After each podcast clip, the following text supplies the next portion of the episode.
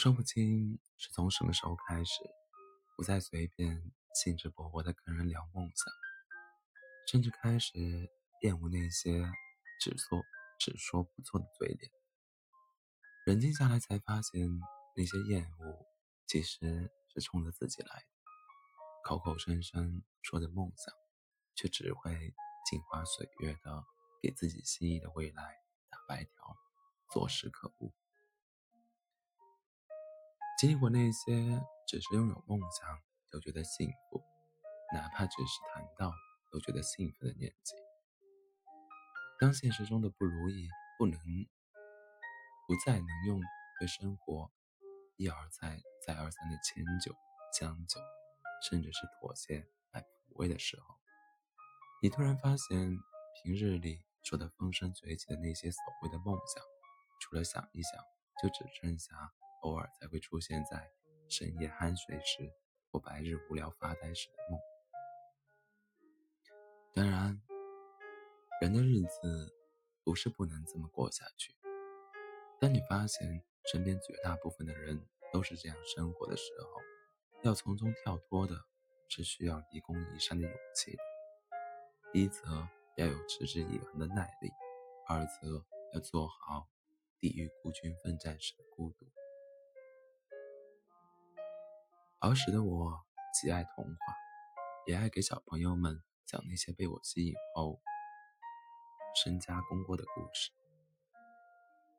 每当看到大家津津有味的样子，我想长大以后或许我能成为童话作家，写像《好夫童话》里的艾比尔那样的画面感十足、情节跌宕起伏的故事。可后来，老爸说：“作家饭都吃不饱，将来填饱肚子还是很重要的。当作家吃不饱饭，那算了吧。”少年时，我画的一手好画，对家居设计甚是喜欢。我的启蒙老师又一直认为我是个在美术方面极有造诣的孩子。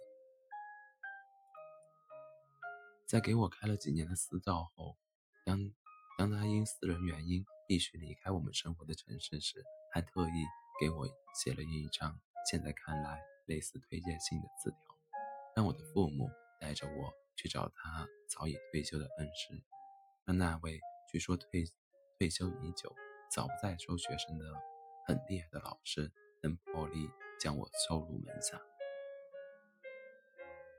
还记得那张。那长着圆圆脸、面面色若桃花的女老师将字条递到我的手里，扶着我的肩膀，语重心长地叮嘱说：“别忘了，一定要让你的父母带着你去拜访哦。”像天降大任，像天降大任般，我心里满是得意地将字条和原话带给了我的父亲，告诉他我将我将来长大了要做室内设计师。老爸说：“室内设计师都养不活自己，养不活自己，那怎么办？还是不要做了吧，再想想吧。”上大学前的几年间，我想过要做心理医生，可老爸说中国的心理学发展滞后，我说要做律师，老爸说中国自己的法律都不健全。如果说考大学选专业，算是为实现梦想埋下根基的话，那最后经过一轮又一轮的排除法、比较法之后定下的电电子信息工程，算是基本满足了我懵懂的认知，又符合老爸对我未来出路的想象。可这么多年下来，看看我现在的生命轨迹，早就不知跑偏了多少。曾经爱杂志的邀。曾经受杂志的邀约，写过一篇主题关于父母是祸害的文章，内容大致说的就是我那些早年被老爸说掐死在襁褓中夭折的梦想。现在想来，幼稚的很。其实，没有人能扼杀你的梦想，除了你自己。没能坚持，并不是因为那句吃不饱饭，或是。养不活自己，而是当时对于自己的不确定和对世界的陌生感，与他人无关。诺贝尔文学奖获得者乔瑟夫·布罗德斯，布鲁什么破名字？乔瑟夫·布罗德斯基曾经说过：“一个人的首要任务在于掌握属于他自己的生活，而不是外界给他强加或规定的生活。不管那种生活表面上看起来有多高贵，因为人的生命只有一次。如果把仅有一次的生命耗费在别人的表象和经验下，那只会让我们悔恨万分。”在梦想初长成的年纪，对于自我和人生本身都缺乏了解，更何来经验一说？唯一庆幸的是，虽然懵懂，虽然无知，但却倔强的不肯将他人双手奉上的经验据为己有，即便跌跌撞撞，也要自己往前走。我遇见过一个在路边卖唱的男孩。每天风雨无阻，他带着他那，他带着他那把二那把花两百块钱淘来的二手电吉他，一手托着一个湛蓝色的，更多时候会出现在早市，主妇们用来盛新鲜果蔬的尼龙布编织拖车。轱辘和地面摩擦发出均匀的沙沙的声音，还极小心稳当，因为里面装着朋友买来送他的音响。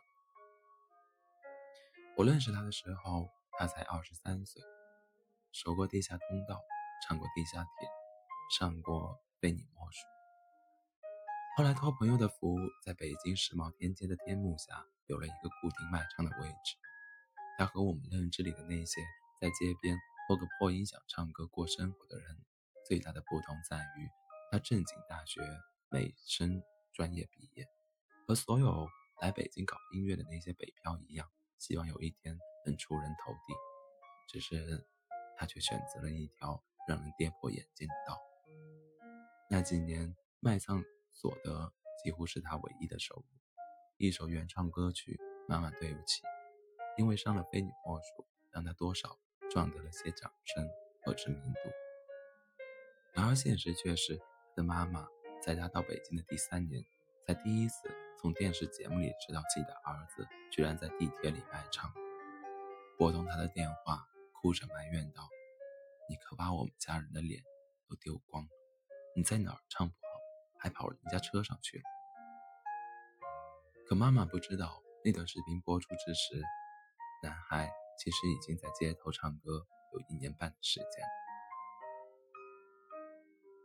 第一次上地铁唱歌，第一次听到有人带着鄙夷的口气说“什么玩意儿，哪儿都唱”，还有那第一次带着讥讽的语气“要饭都像玻璃弹珠弹啊弹啊弹，弹进男孩的心里，长长的尾音许久都不拉。今天我依旧记得男孩那双清。清澈的眼睛看着我说：“为什么我还在上面唱？因为我发现每天早晨都比那些骂你的声音多。我不可能因为几千个人有几个骂就放弃。如果你是因为他们而活，那你就自暴自弃去吧。我想要做的更好，给支持我的人看。想来别人的事与己何干？我们通常。”连自己都搞不定，到头来还怪现实和梦想之间有着有如鸿鸿沟般的距离。说真的，那距离大多数时间都是凭空臆想出来的。有几个人真正见过，都没有去实践过。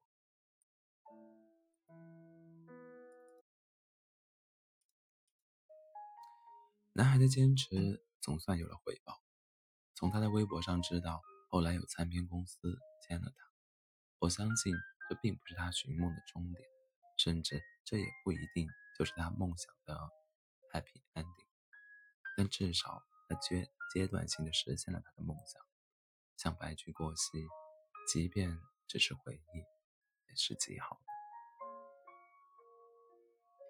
人生，人生来有惰性，总需要些刺激，至少我是如此。面对挑战，我会害怕，想要逃避。这种时候就需要些将我们往前推的刺激。这些年，我记者生涯中遇到的那些人、那些事，给了我不少正能量。每当我开始满足现状、降下比较的时候，就会有这样的故事出现，羞得我无地自容。我总是不停地问自己：你真正想要的？是什么？你真的已经得到了吗？你能得到吗？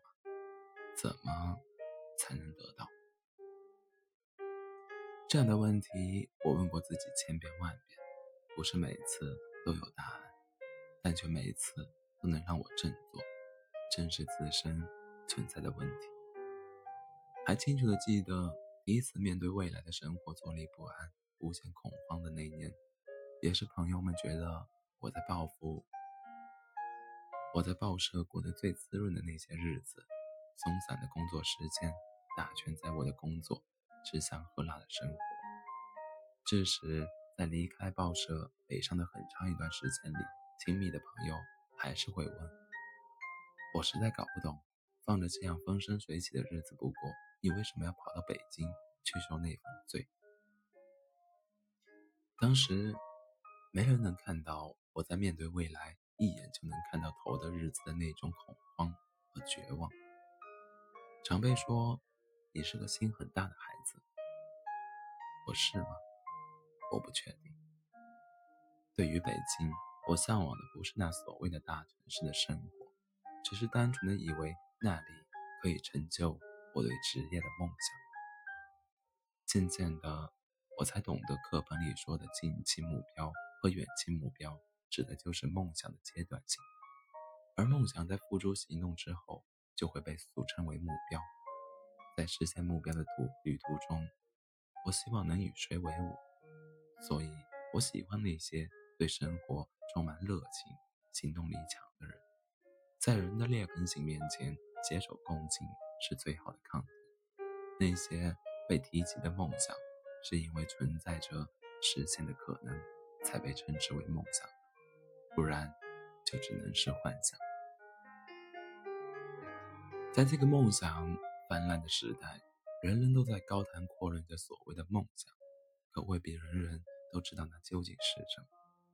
我已经厌倦了只说不做的短暂的兴奋感，那随之而来的失落，在如同黑洞一般，把人的热情一点点啃食干净。我是个倔强的人。我不甘心这一生没能做一件我我愿为其倾尽所有智慧和努力的事，那将是何等的遗憾！对不起，来世上走这一遭，也对不起为了找到他这一路走来的挫折和坎坷。